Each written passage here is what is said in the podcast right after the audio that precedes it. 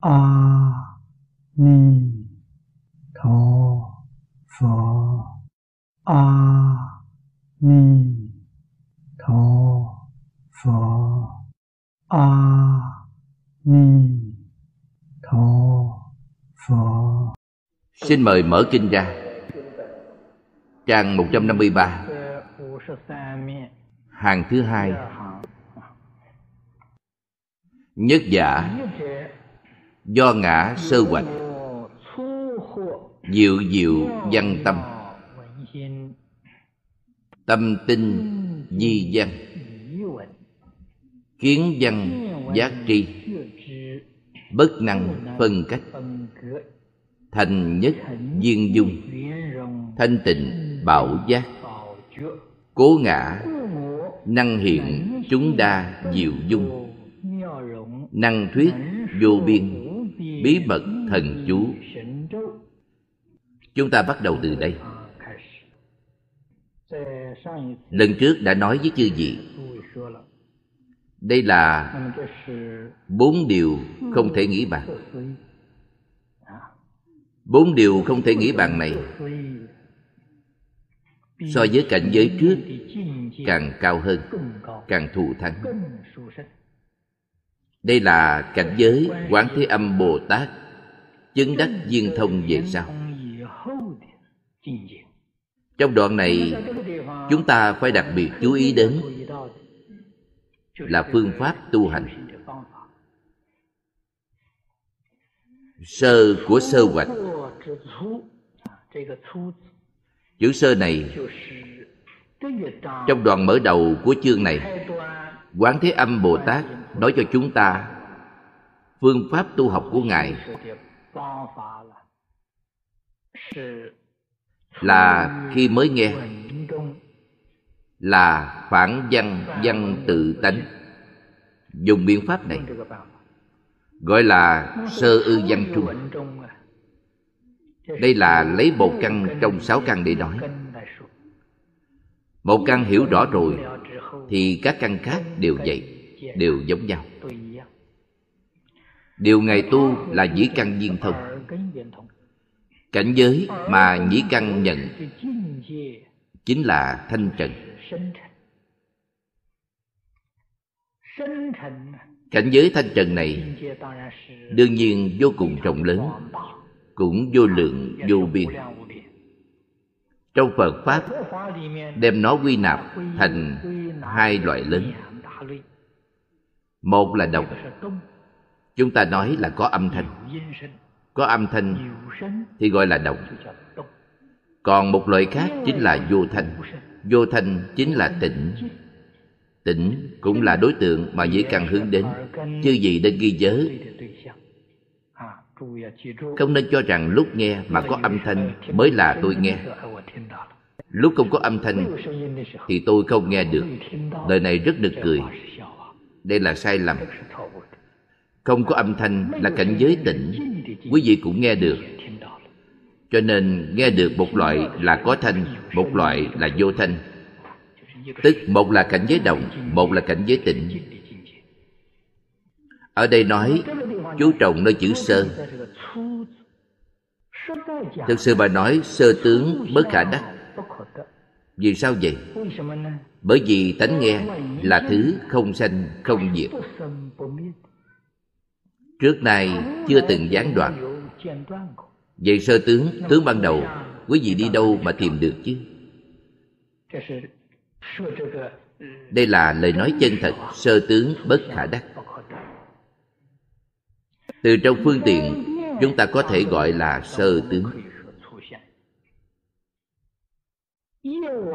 trước đây, chúng ta mê vào trong cảnh giới. Từ hôm nay trở đi, phản văn, vừa phản là giác, đã giác ngộ. Không biết quay đầu, tùy theo cảnh giới mà lưu chuyển thì càng mê càng sâu. Đây mới gọi là làm việc sanh tử. Vấn đề này tương đối phức tạp. Không phải chỉ vài câu thì có thể nói về nó rõ ràng được. Liên quan đến kinh luận cũng rất nhiều. Gần đây giảng khởi tính luận, chúng tôi đã nói đến vấn đề này giảng về tam tế lục thô. Nếu đem đạo lý tam tế lục thô nói cho rõ ràng, thấu đáo, quý vị mới hiểu được phản văn như thế nào. Ý nghĩa này mới có thể lãnh hội được. Tam tế lục thô là nói chân như bản tánh của chúng ta. Một niềm bất giác mà có vô minh. Vô minh này là quá trình như thế nào? mà biến hiện ra cảnh giới hiện tiền của chúng ta. đại thừa khởi tính luận nói đến đạo lý này. nói cách khác chúng ta vốn đã giác ngộ.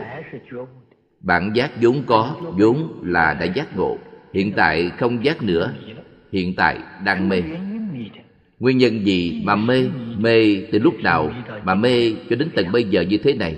Đây là vấn đề lớn nếu như quý vị thông đạt khởi tính luận, thì tất cả kinh điển đại thừa sẽ không khó khăn nữa.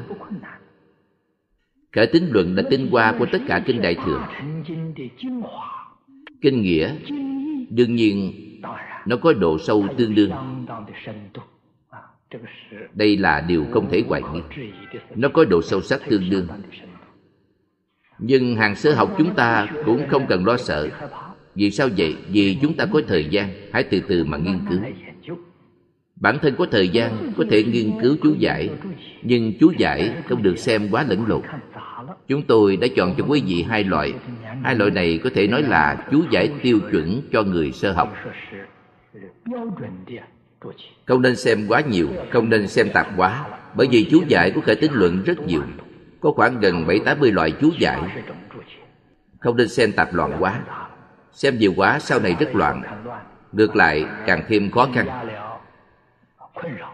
Chỉ nương theo hai bản chú giải này là được. Mà trong hai bản chú giải này, chúng tôi dùng bản chú của pháp sư từ châu làm bản chính. Lúc xem thấy có nghi vấn, thì tham khảo thêm bản chú giải của thang thứ liễu dinh người nhật bản. Tức là bản phiên dịch của phong tử khải. Xem bản này. Bản của ông ta, chú giải tương đối, mới mẻ hơn hai bản này hợp lại xem. Lại nghe giảng thêm. Nếu như chăm chú nghiên cứu, tôi còn hy vọng chứ gì đồng học. Bản thân quý vị tốt nhất nên tổ chức cho mình các buổi nghiên cứu thảo luận. Vậy mới thực sự có tầm đắc. Mỗi một tuần, quý vị có khoảng năm ba người đồng học. Tốt nhất là buổi thảo luận không quá 10 người. Giống như hình thức một nhóm nhỏ vậy bản thân có được vài đồng tham đạo hữu như vậy, mỗi tuần lễ có thời gian một hai lần để nghiên cứu, thảo luận sâu sắc. Điều này đối với việc tu học của mọi người sẽ có tiến bộ rất lớn. Đương nhiên, đối với phương pháp tu hành của quán thế âm bồ tát, quý vị sẽ hiểu được đường hướng. Quý vị cũng sẽ có những nhận thức khái lược về nó bản thân phải nên tu học như thế nào cũng sẽ không khó nữa. Ở đây chữ sơ, trong khởi tính luận nói là thị giác. Bốn loại thị giác chúng tôi đều đã giảng qua rồi. Thị giác này, trước đây bất giác. Hiện tại, bỗng chốc đã giác dễ căn tiếp xúc với thanh trần. Sơ này đã giác, đã thị giác.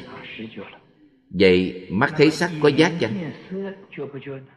Mũi ngửi hương, lưỡi nếm vị. Thân đối với xúc trần, ý đối với pháp trần. Một giác thì tất cả đều giác.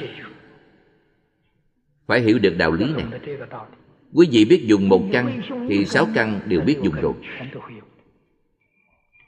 Đây là ý nghĩa của chữ sơ trong câu sơ ư văn trung Đói sơ hoạch, hay là họ đạt được rồi?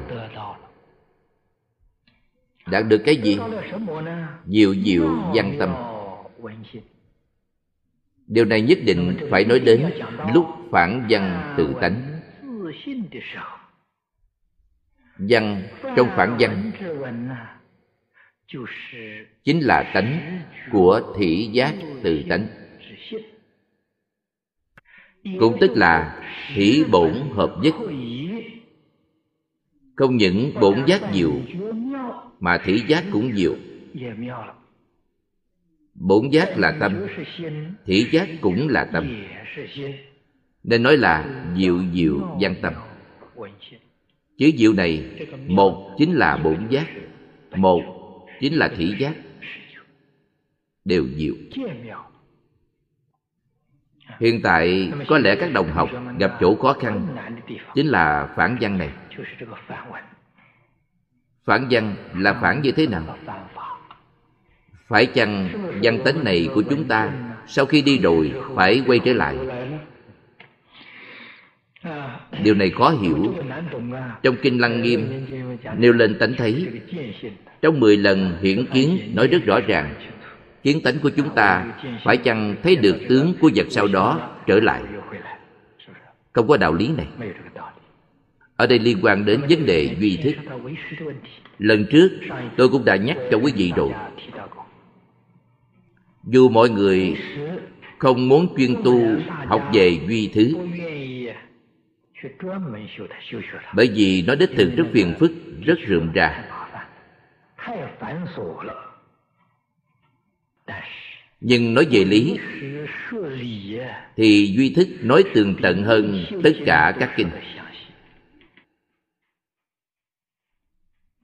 Lý vốn rất phức tạp. Cho nên giảng ra đương nhiên phức tạp. Đương nhiên sẽ khó giảng nhưng đại ý của duy thức chúng ta nhất định phải hiểu. Nói cách khác, tối thiểu thì giống như bách pháp, ngũ quẩn, nhị thập tùng, tam thập tùng, quy củ tùng, những quyển này nên có chút công phu để nghiên cứu. Điều này giống như nói thường thức trong duy thức học. Bất luận là quý vị học tông nào, học phái nào, tất cả đều phải hiểu có thể nói mấy môn học này là khoa mục chung cho phật pháp đại thừa. Hơn nữa là khoa mục bắt buộc học. Phải hiểu được. Hiểu được những cách nói này rồi, thì thuận lợi sẽ nhiều hơn. Phản văn chính là không dùng tâm tâm sở. Đó chính là phản văn. Trong bản kinh này pháp sư giao quang đã nêu ra cho chúng ta một cương lĩnh tu học. Ngài khuyên chúng ta xả thức dùng căn chúng ta hiểu được kinh này bộ phận quan trọng nhất cũng chính là bộ phận tinh hoa nhất, chính là quán thế âm bồ tát nhĩ căn viên thông chương. Chúng ta đọc chương này là tinh hoa của toàn bộ kinh, là bộ phận quan trọng nhất của kinh. Quán thế âm bồ tát đề xướng phản văn văn tự tánh. Pháp sư giao quan không dạy chúng ta phản văn văn tự tánh ngài dạy chúng ta xả thức dùng căn. Là ý nghĩa gì vậy? Chứ gì phải hiểu được xả thức dùng căn chính là phản văn văn tự tánh, là từ đâu mà trở lại? Là từ trong thức mà trở lại? Lúc trở lại dùng tánh. Dùng căn tánh của sáu căn tức gọi là phản văn văn tự tánh. Trong đây trên thực tế chính là phản này. Bởi vì văn tánh trước này chưa hề gián đoạn. Văn tánh là chân thường. Ý nghĩa của chữ phản này, tức không phải dùng. Bởi vì trước kia chúng ta sáu căn xúc cảnh, toàn dùng tâm ý thức.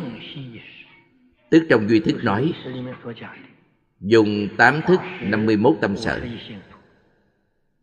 Bản thân chúng ta thử phản tỉnh xem. Suốt ngày chúng ta thấy sắc, nghe thanh, phải chăng đều dùng tâm ý thức? Chỗ cao minh của quán thế âm bồ tát không gì khác. Là dùng tâm ý thức, đây là dùng vọng tâm. Tâm phan duyên cảnh giới, hướng ra bên ngoài cảnh giới. Ở trong cảnh giới khởi, tham, sân, si, mạng. Thuận theo ý này. Ý này là gì vậy. Ý này là vọng tâm. Trên thực tế bà nói là bát thức. Vẫn không có nhiều lỗi lầm lắm. Thực sự làm càng tạo nghiệp là tâm sở. Lục đạo phàm phu, có ai không sống trong 26 phiền não tâm sở? Lúc ta thấy sắc và thanh Lúc sáu căn tiếp xúc cảnh giới Gọi là hợp với tâm ý mình, Hợp với ý nghĩ mình. Hãy nghĩ xem, hợp với mình nghĩa là sao? Trong chân tâm không có ý nghĩa. Lục Đại Tổ Sư nói, Chân tâm đó là gì? Bổn lai vô nhất vật, Hà xứ nhà trần an. Trong chân tâm không có gì cả. Trong A-la gia thức chỉ ghi ấn tượng. Nó cũng không phân biệt tốt xấu. Cũng giống như cái bao lớn của bố Đại Hòa Thượng vậy. Ngài không có tâm phân biệt, Người ta cúng dường gì thì bỏ vào bao thôi. Ngài cũng không nhìn đến, Cứ cho hết vào cái bao lớn đó là được. Tốt cũng bỏ vào, Xấu cũng bỏ vào, Ngài không phân biệt. Thứ thứ bảy chấp trước, thứ thứ sáu phân biệt, Có thể nói đều không phải là tâm. Quý vị nói xem hợp với ý nào, Đều không có. Ý đó tại nơi nào? Chính là tâm chúng ta đang giảng. Tâm là gì? Tâm tham. Ai yêu thích? Tâm tham yêu thích Ai chán ghét? Tâm sân nhuế chán ghét Vì thế, Tâm mà chúng sanh dùng Chứ gì nên hiểu, Nếu như họ dùng tám thức Thì cũng tương đối cao minh Họ không những quên mất chân tâm, Mà tám thức cũng quên mất Tâm họ đang dùng chính là tâm sở hơn nữa trong tâm sở, Đại đa số Đều là dùng tâm sở phiền não. Sáu căn bản phiền não, hai mươi tỷ phiền não. Dùng những thứ này. Coi những thứ này là tâm. Cho nên tâm của quý vị sẽ rất nhiều. Hôm qua trong Kinh Hoa Nghiêm chúng ta đã đọc, Ngay cả Tam Địa Bồ Tát cũng có năng lực này. Tùy theo tâm của chúng sanh mà thể hiện các thân tướng. Cho nên chúng ta có bao nhiêu tâm? Vô lượng, vô biên tâm. 26 tâm là giống như trong bách pháp có 26 tâm, là quy nạp. Triển khai ra, quý vị thấy trong kinh nói, tám dạng bốn ngàn phiền não. Phiền não chỉ là tám dạng bốn ngàn ư? Tám dạng bốn ngàn không nhiều lắm cũng không phải là ít. Tám dạng bốn ngàn vẫn là cương mục. Quý vị xem trong bốn hoàng thể nguyện nói rằng, phiền não vô lượng thệ nguyện đoạn. Có thể thấy phiền não này là vô lượng vô biên, là vô tận. Trong kinh đem nó quy nạp thành tám dạng bốn ngàn. Lúc giải thích tám dạng bốn ngàn này, phiền phức quá cho nên lại quy nạp. Giống như trong Du già sư địa luận, đem tất cả pháp quy nạp thành 660 pháp. Bồ Tát Thiên Thân sợ người sơ học thọ trì không nổi, lại quy nạp thành 100 pháp. Trong bách pháp, phiền não chiếm 26 pháp. Tất cả chúng sanh đem thứ này xem thành tập cho nên người thế gian thường nói, tâm viên ý mã. Chính là đạo lý này vậy. Bởi vì tâm quý vị quá nhiều. Lúc thì tâm này làm chủ, lúc thì tâm kia làm chủ. Tâm tham làm chủ, đó là sự yêu thích. Phiền não làm chủ chính là sự chán ghét. Vấn đề chính là như vậy. Từ đó có thể biết, bản thân đối với bản thân cũng không làm chủ được. Quả thật rất đáng thương thế gian, ân ái nhất là vợ chồng, nói chuyện yêu đương. Lúc kết hôn là tâm tham làm chủ. Sau khi kết hôn, ý kiến không hợp. Tâm tham không làm chủ nữa. Đổi một chủ nhân khác, đổi tâm sân nhuế làm chủ, gây chuyện ly hôn. Quý vị hỏi tôi, ai là quý vị? Nếu thực sự quý vị thông suốt bách pháp, liền hiểu được không có cái tôi. Đích thực không có cái tôi tông chỉ của bách pháp, minh môn luận. Bồ tát thiên thân vừa mở đầu đã nói rất rõ ràng. Bách pháp giải thích gì điều gì? Giải thích phật ở trong kinh điển đã nói, tất cả pháp vô ngã. Vì vậy, đến cuối luận nói ra, nhân vô ngã, pháp vô ngã. Đích thực, ngã là chủ tể. Quý vị căn bản không có chủ tể. Giống như một quốc gia vậy có rất nhiều nhân dân. Hôm nay người này làm tổng thống, ông ta làm hai năm, lại đổi một người khác. Quý vị nói xem quốc gia này, người nào là chủ nhân? Không có chủ nhân. Vì sao vậy? Qua vài năm, ông ta lại bị đổi đi. Vài năm đổi một lần. Quốc gia còn có định kỳ, giống như nước mỹ, bốn năm đổi một lần. Tâm sở của chúng ta đang thay đổi trong từng sát na. Không có chủ tệ trong tùy tâm sở, hướng ra trần cảnh, sáu trần bên ngoài. Hiện tượng này trong kinh thường nói là sanh tử bì lao phật nhìn thấy hiện tượng này, gọi đó là kẻ đáng thương. Chư phật bồ tát hiểu rõ chân tướng sự thật này rồi, khuyên rằng chúng ta, những chúng sanh mê hoặc điên đảo quay đầu phản chính là quay đầu. Quay đầu từ đâu? Phải quay đầu từ trong tâm sở. Chứ không phải dạy chúng ta quay đầu từ trong trần cảnh. Chứ gì phải hiểu được đạo lý này? Từ cảnh giới bên ngoài mà quay đầu là đối với người sơ học mà nói, là phật pháp sơ cấp vì sao vậy? Bởi vì phật pháp sơ cấp, ngoài cảnh mê hoặc chúng ta, đến dụ dỗ chúng ta, trên thực tế ngoài cảnh làm gì có mê hoặc? Sẽ không có mê hoặc. Cảnh giới không có năng lực mê hoặc. Quý vị đọc lời khai thị của ngẫu ích đại sư nói sẽ hiểu. Ngài nói rất rõ ràng. Cảnh duyên không có xấu đẹp xấu đẹp sanh ra từ tâm. tâm gì vậy? Chính là tâm sở. Đẹp xấu là tâm sở của quý vị. Trong cảnh giới không có. những căn này lúc đối với cảnh giới thì tâm đẹp xấu bên trong tự nhiên liền xuất hiện. đây là vì bản thân quý vị không có định lực. bản thân quý vị bất giác. cho nên những tâm sở phiền não này phóng vật ra cảnh giới bên ngoài. Kỳ thật, phải chăng nó phóng vật ra ngoại cảnh? Không phải. Quý vị đọc duy thức sẽ hiểu được sự thật này. Cho nên, lúc sơ học là ngăn cấm. Càng ít tiếp xúc cảnh giới bên ngoài, càng tốt. Vì thế, ngày xưa người tu hành không tiếp xúc với xã hội. Đều ở trong núi rừng tất cả dân sự thế gian, họ đều không hỏi đến. Tâm dễ dàng thanh tịnh. Mắt không thấy, tai không nghe, tâm thanh tịnh. Đây là dùng cho hàng sơ học. Có quan trọng chăng? Quan trọng. Bởi vì mục đích của hàng sơ học là cầu căn bản trí. Cho nên rất quan trọng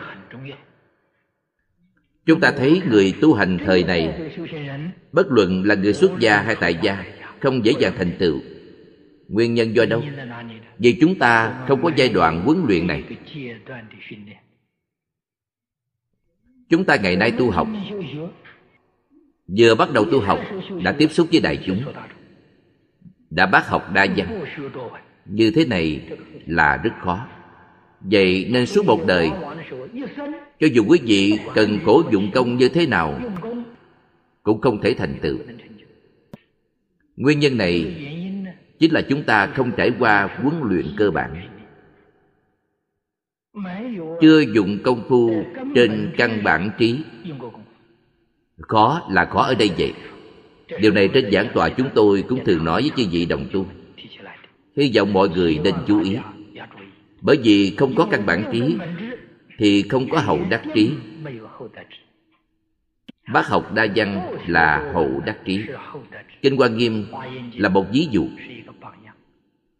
Nếu quý vị hỏi hiện tại đồng tử tu pháp môn gì, pháp môn ngày tu chính là phản văn văn từ tánh ngài tu gì điều này. Căn bản trí của ngài được kiến lập dưới hội của bồ tát văn thù thiên tài đồng tử dưới hội của bồ tát văn thù. Cũng giống như chúng ta trước đây sơ xuất gia vậy, ở trong tổng lâm tự viện tu học như vậy, cũng tại nơi đó mà tốt nghiệp. Nó là tốt nghiệp. Tức là chứng được căn bản trí. Sau đó mới rời khỏi đạo tràng, rời xa thầy giáo, đi vào xã hội tham học. 53 lần tham học chính là xã hội hiện thực. Quý vị hỏi những vị thiền tri thức đó ở đâu vậy? Những vị thiền tri thức đó là đại biểu cho nam nữ già trẻ, các ngành các nghề. Giống như hiện tại chúng ta từ sáng đến tối tiếp xúc, đó chính là 53 lần tham học. Lúc thiện tài đồng tử tiếp xúc với đại chúng, ngài khai trí tuệ, ngài thành phật công đức viên mãn. Chúng ta tiếp xúc với những đại chúng này thì ngày ngày sanh phiền não. Tiếp xúc đại chúng trong tâm không an vui là phiền não. Sanh tâm quan hỷ cũng là phiền não. Chứ gì hiểu được đạo lý này. Hỷ nộ ai lạc ái ố dục đều là phiền não. Tham học đó gọi là đại tu tâm. Tu những gì? Gọi là trải qua mọi việc để luyện tâm ở trong cảnh giới luyện tâm bình đẳng. Trên thực tế, như trong kinh kim cang, đức phật giảng hai câu để luyện. Không chấp chủ đối với tướng, như như bất động, là tu điều này. Trong kinh kim cang, phật chỉ nói tám chữ hai câu, không chấp chủ đối với tướng, như như bất động. Trong kinh hoa nghiêm, ba quyển rưỡi đầu trong tứ thập hoa nghiêm là bản hội tức là hội văn thù sư lợi bồ tát. Từ ba quyển rưỡi trở về sau, cho đến kinh này là quyển thứ 40 hết rồi là 53 tháng quý vị thấy kinh văn dạy như vậy học những gì? Chính là học không chấp thủ đối với tướng như như bất động. Nếu như lấy hai câu này của Kinh Kim Cang làm đề mục văn chương, thì Tứ Thập Quan Nghiêm 40 quyển này trừ bớt ba quyển rưỡi. Còn lại 36 quyển rưỡi, đó chính là văn chương. Đó là chú giải của không chấp thủ đối với tướng như như bất động nếu không hiểu hai câu đó, quý vị đi đọc tứ thập quan nghiêm. Đây là chú giải của hai câu đó. Lý luận phương pháp đều rõ ràng rồi. Chúng ta trong cuộc sống hàng ngày chính là tu hành. Cuộc sống thường nhật chính là 53 lần tham học, Đem lý luận phương pháp của Phật Pháp Cùng với cuộc sống thực tế của chúng ta Dung hòa thành một, Đó chính là diệu diệu văn tâm Mà ở đây nói đến. Căn bản trí là bổn giác. Phản trong phản văn này là thủy giác. Thủy bổn không hai. Thiên tài đồng tử chính là tu về điều này. Quán Thế Âm Bồ Tát cũng tu điều này. Nhưng ở đây lại nói, Đặc biệt nhấn mạnh với mọi người Rằng không có căn bản trí Dù tôi giảng có rõ ràng hơn, Quý vị nghe có thấu đáo hơn cũng vô dụng, Cũng như không. Không phải ở đây, hình như tôi xem nhẹ quý vị, Không phải vậy. Bản thân quý vị phải nghiêm túc mà suy nghĩ xem. Trong cuộc sống hàng ngày, từ sáng đến tối đối nhân tiếp vật, trong tâm ta có sanh phiền não chăng? Sanh phiền não là không được. Vì sao mà sanh phiền não? Bởi vì quý vị không có căn bản trí. Một câu rất đơn giản. Nếu như có căn bản trí, suốt ngày quý vị đối nhân tiếp vật sẽ không sanh phiền não mà sanh trí tuệ. Giống như thiện tài đồng tử vậy, sanh trí tuệ. Đó là vì ngài có căn bản trí cho nên ngài không sanh phiền não, trí tuệ còn tăng trưởng. Trí tuệ ngày ngày tăng trưởng, thời thời tăng trưởng. Vậy ngài làm sao mà không an vui được? Bản thân chúng ta tu học kiểm thảo thử xem, từ sáng đến tối đều đang sanh phiền não. Sanh phiền não gì vậy? Chúng ta không phải tăng trưởng trí tuệ, mà đang tăng trưởng là tà kiến. Tăng trưởng vô minh ngày ngày tăng trưởng vô minh, tăng trưởng tà kiến. Vậy thì làm sao được? Những điều này là sự thật. Chúng ta đọc kinh không thể không hiểu. Bồi dưỡng căn bản trí đối với chúng ta ngày nay mà nói cũng giống như đi học vậy. Cơ duyên của chúng ta đã qua rồi điều này trong phật pháp tương đương như là tiểu học, là cấp 2 chúng ta hiện tại tuổi tác này đều đã qua rồi. Cho nên hiện tại, biện pháp duy nhất là phải học bù. Màu bạc ở đây, quý vị tu học điều này. Ở đây nghe giảng pháp đại thừa. Một mặt quý vị còn phải đi bổ sung, bổ túc thêm căn bản trí của mình căn bản trí phải bổ sung như thế nào? Nói với quý vị rằng, căn bản trí chính là tu định. Định là thể của căn bản trí chiếu là dụng của căn bản trí vậy quý vị không tu định thì làm sao được? Định là gì? Định chính là tâm bất động. Trong phật môn thường nói, bát phong suy bất động. Nói cho chư gì biết, bát phong suy bất động là tiểu định, không phải đại định đó là nhập môn. Còn chưa đăng đường nhập thất. Mà chúng ta ngày nay, một ngọn gió nhỏ thổi qua thì khởi lên động lớn. Vậy thì có ích gì chứ? Sáu căn trong cảnh giới. Mắt nhìn thấy rõ ràng minh bạch. Đây là chiếu. Tai nghe rõ ràng minh bạch. Đây cũng là giác chiếu. Nhưng không thể có phân biệt. Càng không thể có chấp trước vừa có phân biệt, vừa có chấp trước, thì định không còn, huệ cũng không còn. Rõ ràng phân minh, không có phân biệt, không có chấp trước, định tuệ đầy đủ. Không phân biệt, không chấp trước là định. Rõ ràng phân minh là tuệ. Nếu như ta luôn luôn bảo trì được cảnh giới này, đây chính là định tuệ đẳng giác nếu như giữ được vững vàng, vĩnh viễn không thể để nó mất đi. Đây là điều chúng tôi thường nói từ thọ dụng của người tu hành. Tha thọ dụng là người khác đến thỉnh giáo vấn đề gì đó.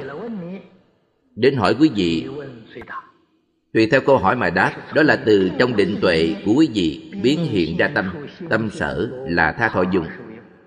Lời này tôi đã giảng qua rất nhiều lần biến hiện ra tâm. Tâm sở không phải là tự thọ dụng tự thọ dụng vậy là hỏng, là tha thọ dụng tự thọ dụng là vĩnh viễn thanh tịnh. Đây là tự thọ dụng tha thọ dụng cũng giống như trong kinh hoa nghiêm chúng ta đã từng học. Ở đây, quán thế bồ tát đã nói, tùy theo tâm chúng sanh mà biến hiện ra như thế. Dùng vô lượng phương tiện thiện xảo để ứng cơ thuyết pháp đó là tha thọ dụng bản thân vĩnh viễn trú trong nhất chân pháp giới. Đây mới gọi là diệu diệu. Tai diệu diệu văn. Mắt diệu diệu kiến. Lưỡi thì diệu diệu thường. Mũi thì diệu diệu ngửi. Không có pháp nào là không diệu. Quý vị đọc kinh pháp hoa, gọi là kinh diệu pháp liên hoa lúc chúng tôi giảng đề kinh, cũng đã nói qua với chư vị rồi không có pháp nào là không diệu chữ diệu này rất khó giảng. Chúng ta xem tiếp dưới đây. Tâm tinh di văn. Chữ văn này chính là năng văn và sở văn. Chứ gì phải hiểu được, năng sở là tương đối. Tương đối thì không phải là chân thật. Tương đối xuất hiện từ đâu? Xuất hiện từ phân biệt chấp trước. Di là gì? Di là dẹp bỏ được nó, buông bỏ, dứt bỏ. Tức là năng văn và sở văn đều không còn nữa. Đây là công phu. Đây cũng là cảnh giới. Hàng sơ học năng và sở nhất định đều tồn tại Chẳng hạn như chúng ta bắt đầu tu, chúng ta học phản văn văn từ tánh, học xả thức dùng căn. Như tôi vừa nói với chư vị, suốt ngày sáu căn ở trong cảnh giới để huấn luyện. Lúc này huấn luyện như thế nào là có năng có sở. Năng kiến năng văn đó là căn tánh sáu căn. Sở kiến sở văn là cảnh giới sáu trận. Nên có năng có sở có căn có trần. đều là đối lập. Di là tách khỏi là giải thoát buông bỏ. Phải chăng là gốc của năng văn không còn nữa? cảnh giới sở văn cũng không còn nữa. không phải vậy. Rốt cuộc là cái gì không còn nữa? Là tâm sở không còn nữa chư vị cần phải hiểu, từ trong duy thức tôi nói với chư vị, năng văn là kiến phần trong tâm sở. Năng kiến, năng văn, năng thường, năng giác, năng tri toàn là kiến phần. Sở kiến, sở văn, sở khứu, sở thường là tướng phần trong tâm sở. Đem thứ này tách ra khỏi Tách ra thì như thế nào? Chỉ có tám thức và tâm sở tương ứng. Tám thức không còn, không phải căn không còn. Không phải cảnh giới bên ngoài không còn. Là nói thứ này không còn. Tiến thêm một bước. Công phu nâng cao thêm một bậc. Làm cho kiến phần và tướng phần của tám thức Cũng không còn. Vậy thì công phu này rất cao. Nói việc này cần thời gian khá dài để huấn luyện. Quý vị muốn hỏi rốt cuộc là thời gian bao lâu?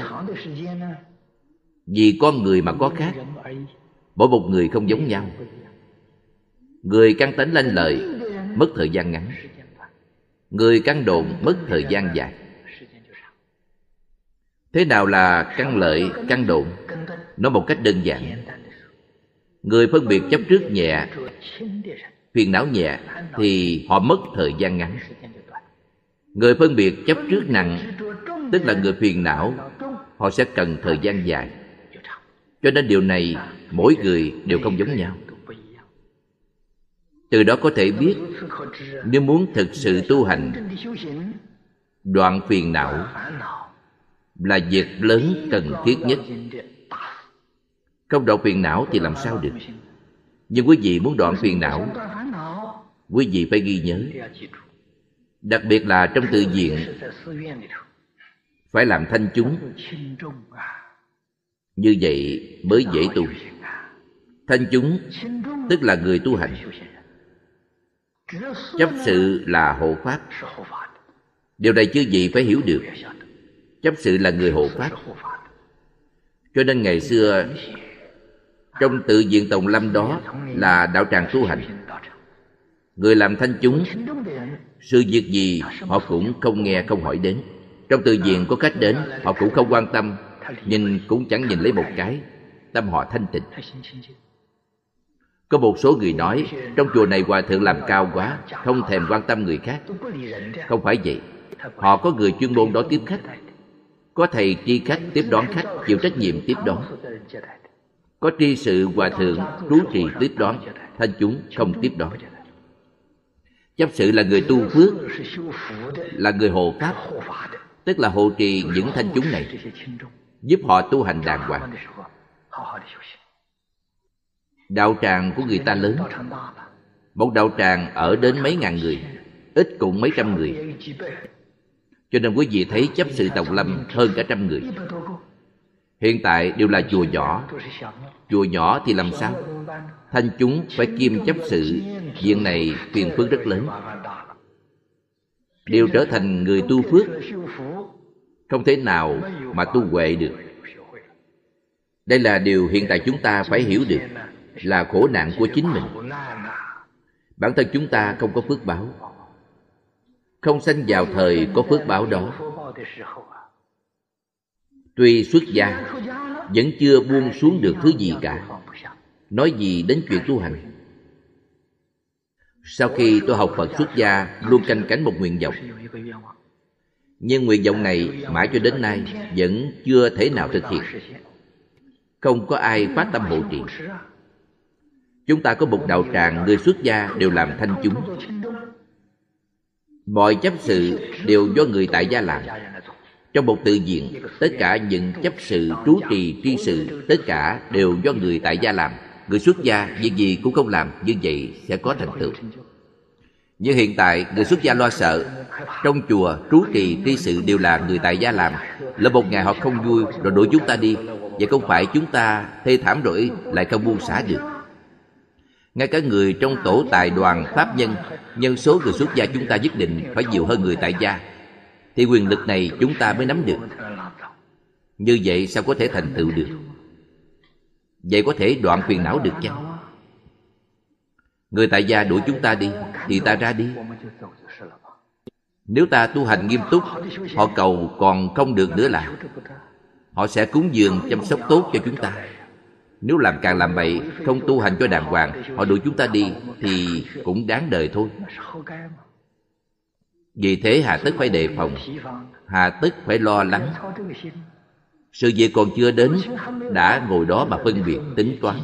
Ở đó mà vọng tưởng dẫn dơ sợ ngày nào đó không có cơm ăn, ngày nào đó bị người ta đuổi đi. Quý vị nghĩ nghĩ xem, trong tâm nghĩ những điều này, không nghĩ đến đạo, không niệm thêm vài câu a di đà phật. Họ không nghĩ đến thế giới tây phương cực lạc, không nghĩ đến a di đà phật, ngày nào đó nhanh chóng đến đón họ đi. Họ không nghĩ đến những điều này. Đây gọi là điên đạo cho nên những cư sĩ có chánh tính thực sự hiểu rõ phật pháp, muốn tu phước báo, thì nên phát tâm hộ trì. Hôm nay phát tâm hộ trì, vậy phải đảm nhiệm những chấp sự trong đạo tràng. Để cho người xuất gia thực sự ở đó mà tu giới, tu định, tu huệ. Nhất tâm tinh tấn tu hành, tương lai gánh giác trách nhiệm hoằng pháp đời sanh. Đây chỉ là một nguyện vọng một lý tưởng mà cho đến ngày nay cũng không thể nào thực hiện được nếu như vị tại gia đồng tu chịu phát tâm thay thế chúng tôi làm những chức vụ đó để cho những người xuất gia ngày ngày có thể chuyên tâm tu hành, có thể làm đạo, không hỏi những vấn đề này. Lúc người bên ngoài đến, chúng tôi nhắm mắt chào hỏi cũng không chào một tiếng. Thành tựu giới định tuệ. Vậy thì công đức vô lượng. Nhưng bản thân người xuất gia cũng hiểu được đạo lý này, tâm thực sự thanh tịnh. Sự việc này không cần tôi quản vậy là quyền lực rơi vào tay người khác vậy thì hỏng bét. Như vậy thì văn làm sao có thể di được chứ? Làm sao có thể dẹp bỏ năng và sở chứ? Dẹp bỏ năng sở nói cho quý vị biết là phải nhất tâm bất loạn. Trong tịnh độ tông nói là nhất tâm bất loạn. Hơn nữa nhất tâm ở đây là lý nhất tâm bất loạn cư sĩ tại gia cúng dường như vậy là chân thật cúng dường. Phước báo này vô lượng vô biên. Quý vị cúng dường một người xuất gia. Người xuất gia này thực sự chứng được lý nhất tâm bất loạn. Họ giảng sanh thế giới tây phương cực lạc. Quý vị tương lai nhất định giảng sanh. Quý vị thử nghĩ xem, bản thân mình đã đưa mấy người đến thế giới tây phương cực lạc. Sao họ không nghĩ đến quý vị được? Nơi a di đà phật, họ cũng niệm tình mà dẫn quý vị đi phật a di đà sở dĩ cô đến được là nhờ mấy người họ hộ trì. Họ đối với con có ân đức rất lớn. Phật a di đà xin ngài quan dung tiếp dẫn họ đến. Phật a di đà nhất định nhận lời. Cũng là đạo lý tất nhiên thôi. Tôi mà là a di đà phật, tôi cũng nhận lời. Người cùng với tâm này, tâm cùng với lý này. Cho nên chưa gì phải hiểu được đạo lý này. Không có người hộ trì thì rất khó rất khó vì sao vậy, quý vị bị phân tâm? Tâm không ở nơi đạo giờ cứ tiếp tục mãi thế này, thì xuất gia tài gia hai bên đều phải thiệt thòi. Vì sao vậy? Vì hai bên đều không thành tựu. Nếu như thực sự hiểu rõ đạo lý này, người xuất gia thực sự có thể buông xuống. Tại gia đầu tu có thể gánh giác trách nhiệm hộ trì, thì hai bên đều được lợi ích. Lúc đức phật thích ca mâu ni còn tài thế những đạo tràng tinh xá toàn là người tại gia trú trì. Người xuất gia không có nhà. Nhà này là của người khác, là của người tại gia. Người xuất gia là do người tại gia mời đến cúng dường. Họ không có nhà. Là mời quý vị đến đây hoằng pháp lợi sanh. Với như trường học vậy, người tại gia là đóng sự trưởng, giám đốc, hội đồng giám đốc của trường học là những người có toàn quyền. Người xuất gia ở đây là giáo viên. Giáo viên là người mà người ta tuyển đến. Anh dạy tốt thì tôi tiếp tục tuyển anh. Dạy không tốt thì dạy bộ học kỳ rồi kết thúc hợp đồng. Anh đi đến nơi khác. Trước mắt đích thực trên thực tế có chướng ngại tồn tại khiến cho chúng ta không thể nào như lý như pháp mà tu học. Nếu như nói trong đại chúng, tức là nói thánh chúng chiêm chấp sự mà có thể thành tựu, thì đây là người đại thiện căn, đại phước đức. Đây không phải là người bình thường. Nói cách khác, họ đồng thời tu căn bản trí và hậu đắc trí, đồng thời hoàn thành. Đây là thủ pháp phi thường đương nhiên, cũng phải là người phi thường mới có thể thành tựu được. Không phải là thủ pháp của người phổ thông bình thường. Nói cách khác, cũng không phải là người phổ thông có thể làm được. Ngày nay chúng ta tu học phật pháp. Vì sao không thể thành tựu? Quý vị muốn tìm ra nguyên nhân căn bản của nó, thì cũng giống như trị bệnh vậy. Bệnh căn của họ ở đâu? Bệnh của họ từ nơi nào mà đến? quý vị tìm ra thì có thể đúng bệnh mà cho thuốc. Trị không được bệnh cho người khác, chí ít cũng có thể trị cho chính mình. Cho dù không thể lợi tha thì cũng có thể đạt được tự lợi. Cho nên những đạo lý cơ bản trong việc tu học này, chúng ta nếu như không lý giải thấu triệt, thì công phu của quý vị không thể nào dùng được. Thông thường gọi là công phu dùng không đắc lực.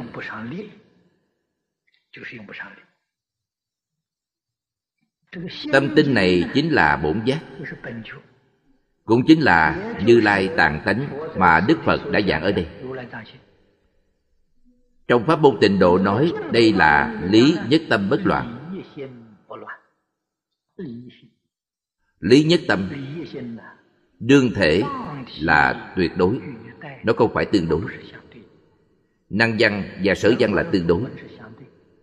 tách rời được tương đối, thì tánh thể tuyệt đối hiện tiền. Tức nhà thiền nói, hoài thoát căn trần, linh quan độc diệu. Tâm tinh ở đây chính là linh quan đây là căn tánh của sáu căn, ở mắt gọi là kiến tánh, ở tai gọi là văn tánh. Nó hiện hiện ra rồi cảnh giới này trong nhà thiền gọi là minh tâm kiến tánh. Di văn chính là minh tâm. Tâm tinh chính là kiến tánh, chính là minh tâm kiến tánh. Kiến văn giác tri, bất năng phân cách. Thành nhất viên dung, thanh tịnh, bảo giác. Ý nghĩa của hai câu này là nói tâm tánh của quý vị đã hoàn toàn hiện ra. Người niệm phật gọi là đã chứng được lý nhất tâm bất loạn rồi. Lúc này, sáu căn tác dụng viên dung. Nên nói là nguyên y nhất tinh minh phân thành lục hòa hợp. Bởi vì có năng sở đối lập, cho nên sáu căn này không thể hữu dụng đến lúc năng sở tách khỏi rồi, thì sáu căn hổ dục. Điều này thông thường chúng ta gọi đã có thần thông. Không những mắt có thể thấy, mà tai cũng có thể nghe. Không những tai có thể nghe, mà lỗ mũi cũng có thể ngửi. Sáu căn hổ dục. Vì sao vậy? Bởi vì thể của sáu căn là một. Là một thể, không phải hai thể. Điều này trong kinh đã nói, Một căn đã phản nguyên Thì sáu căn thành giải thoát. Chính là ý nghĩa này vậy. Từ đây chư vị cũng có thể lý giải Công phu niệm Phật của bản thân Đã đến nhất tâm bất loạn. Nếu như thực sự đạt đến lý nhất tâm bất loạn, Sáu căn hữu dụng, Sáu căn hữu dụng thật tuyệt vời. Sau lưng có người đến, Quý vị cũng có thể nhìn thấy rõ ràng con mắt bọc đằng trước không bọc đằng sau. Vì sao vậy? Vì đầu là thân căn. Mắt có thể thấy, thân cũng có thể thấy, toàn thân đều có thể thấy. Tức là có năng lực này. Quý vị mới thực sự là lý nhất tâm bất loạn. Nếu chưa đạt đến cảnh giới này, quý vị nói mình đạt được lý nhất tâm bất loạn, đó là giả, không phải là thật. Nó thuộc về tăng thượng mạng, không phải là cảnh giới thực sự của bản thân mình đến lúc sáu căn hổ dụng đây là lý nhất tâm bất loạn.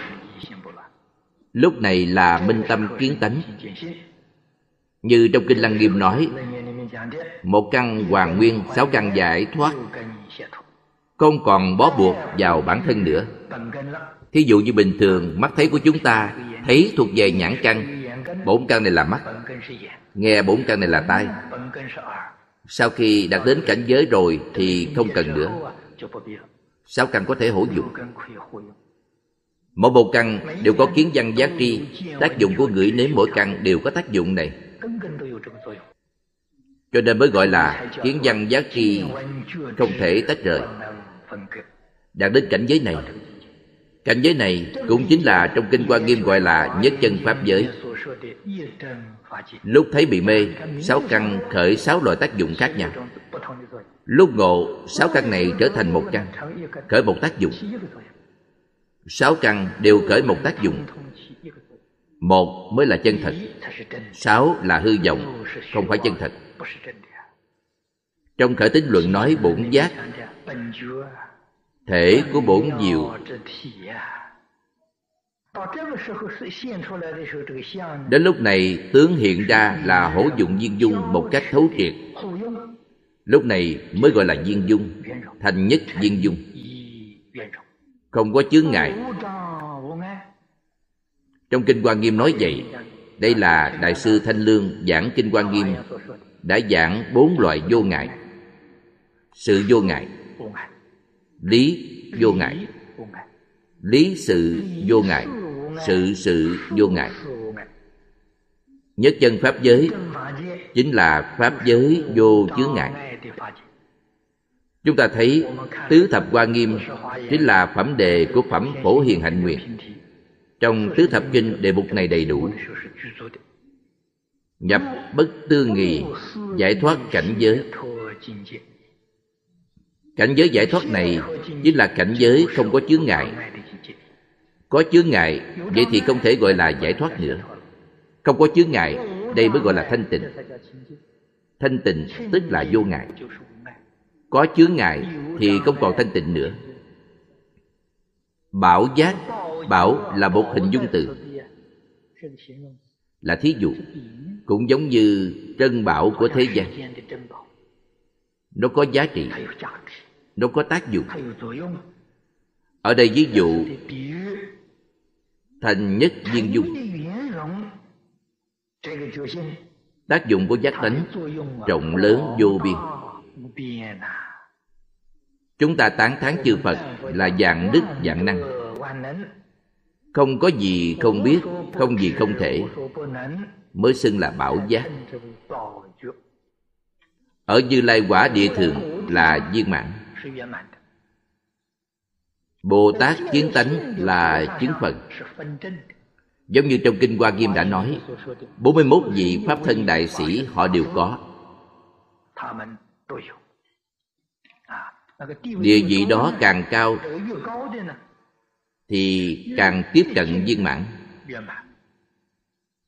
Địa vị càng thấp, thì năng lực của họ càng nhỏ.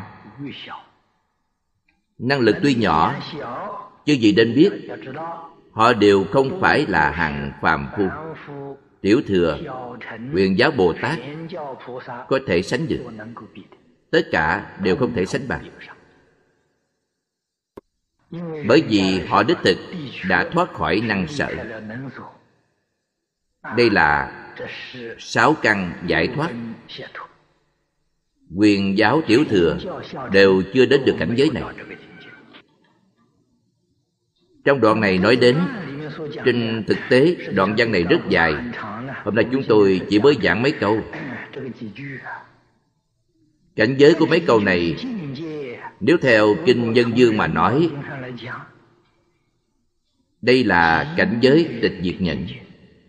Tịch diệt nhẫn trong Kinh Nhân Dương Có ba phẩm Thượng, Trung Hạ. Phẩm Hạ là Bồ Tát Pháp Dân Địa, tức là Thập Địa Bồ Tát. Phẩm trung là Đẳng Giác Bồ Tát, phẩm thường là Như Lai Quả Địa. Cho nên cảnh giới này là tịch diệt hiện tiền. Cảnh giới sanh diệt tịch diệt nên mới có đại dụng tùy duyên. Tự tại thành tựu, thù thắng như vậy. Bồ tát hướng xuống thấp tức nói rồi. Nói công đức này của ngài. Đây chính là điều chúng ta thường nói dạng đức dạng năng. Cố. Chữ cố này chính là bởi vì nguyên nhân trước đó. Cho nên đoạn trước đặc biệt chú trọng chữ sơ trong sơ hoạch. Cũng tức là nói rõ phương pháp ngài dùng trong kinh lăng nghiêm chúng tôi từng giảng rất nhiều lần rồi. Số lần giảng chương quan âm bồ tát viên thông rất nhiều. Do ngày xưa đến hiện nay, chúng tôi càng giảng càng kỹ. Càng giảng càng tin quý vị tìm được băng ghi âm trước đây, đem ra đối chiếu sẽ thấy hiện tại chúng ta không bị hạn chế thời gian. Cho nên có thời gian. Chúng ta có thể giảng kỹ. Giảng kỹ như vậy, cơ duyên thế này vô cùng hiếm có. Hy vọng mọi người có thể nắm bắt, có thể chân quý. Giảng càng kỹ, chúng ta càng dễ dàng hiểu rõ. Đối với người mới học càng có lợi ích hơn ngã là quán thế âm bồ tát tự xưng, có thể hiện chúng ta chúng ta này là vô lượng vô biên. Diệu dung chính là tùy loại quá thân. Trước đây nói 32 ứng thân. Câu này nói quá thân. Quá thân vô lượng vô biên. Năng thuyết, đây là nói về thuyết pháp. Vô biên bí mật thần chú chư vị vừa nghe đến thần chú, không nên cho rằng là chú ngữ. Tất cả kinh điển gọi là thần chú. Thần gọi là thần kỳ. Vô biên là nhiều. Bí mật gọi là thâm mật. Hàng phàm phu, ngoại đạo, quyền giáo, tiểu thừa đều không biết được. Giống như phật nói, nhất chân pháp giới nói nhất tâm bất loạn. Nói tam tế đục thô đều là những điều mà nhị thừa quyền giáo tiểu thừa không hiểu được. Đây đều gọi là bí mật thần chú. Đây chính là thuyết minh về bồ tát viên dung thanh tịnh không thể nghĩ bạc cho nên mới có thể trong thập pháp giới vô lượng vô biên sát độ cùng với tất cả chúng sanh cảm ứng đạo giao ứng quá vô ngại. Câu này là tổng thuyết. Dưới đây thì chưa ra để giảng. Chúng ta hôm nay chỉ giảng đến đoạn này. Hết giờ rồi hôm nay chúng ta giảng đến đây. A à, ni tho pho. A à, ni tho pho. A à ni tho phật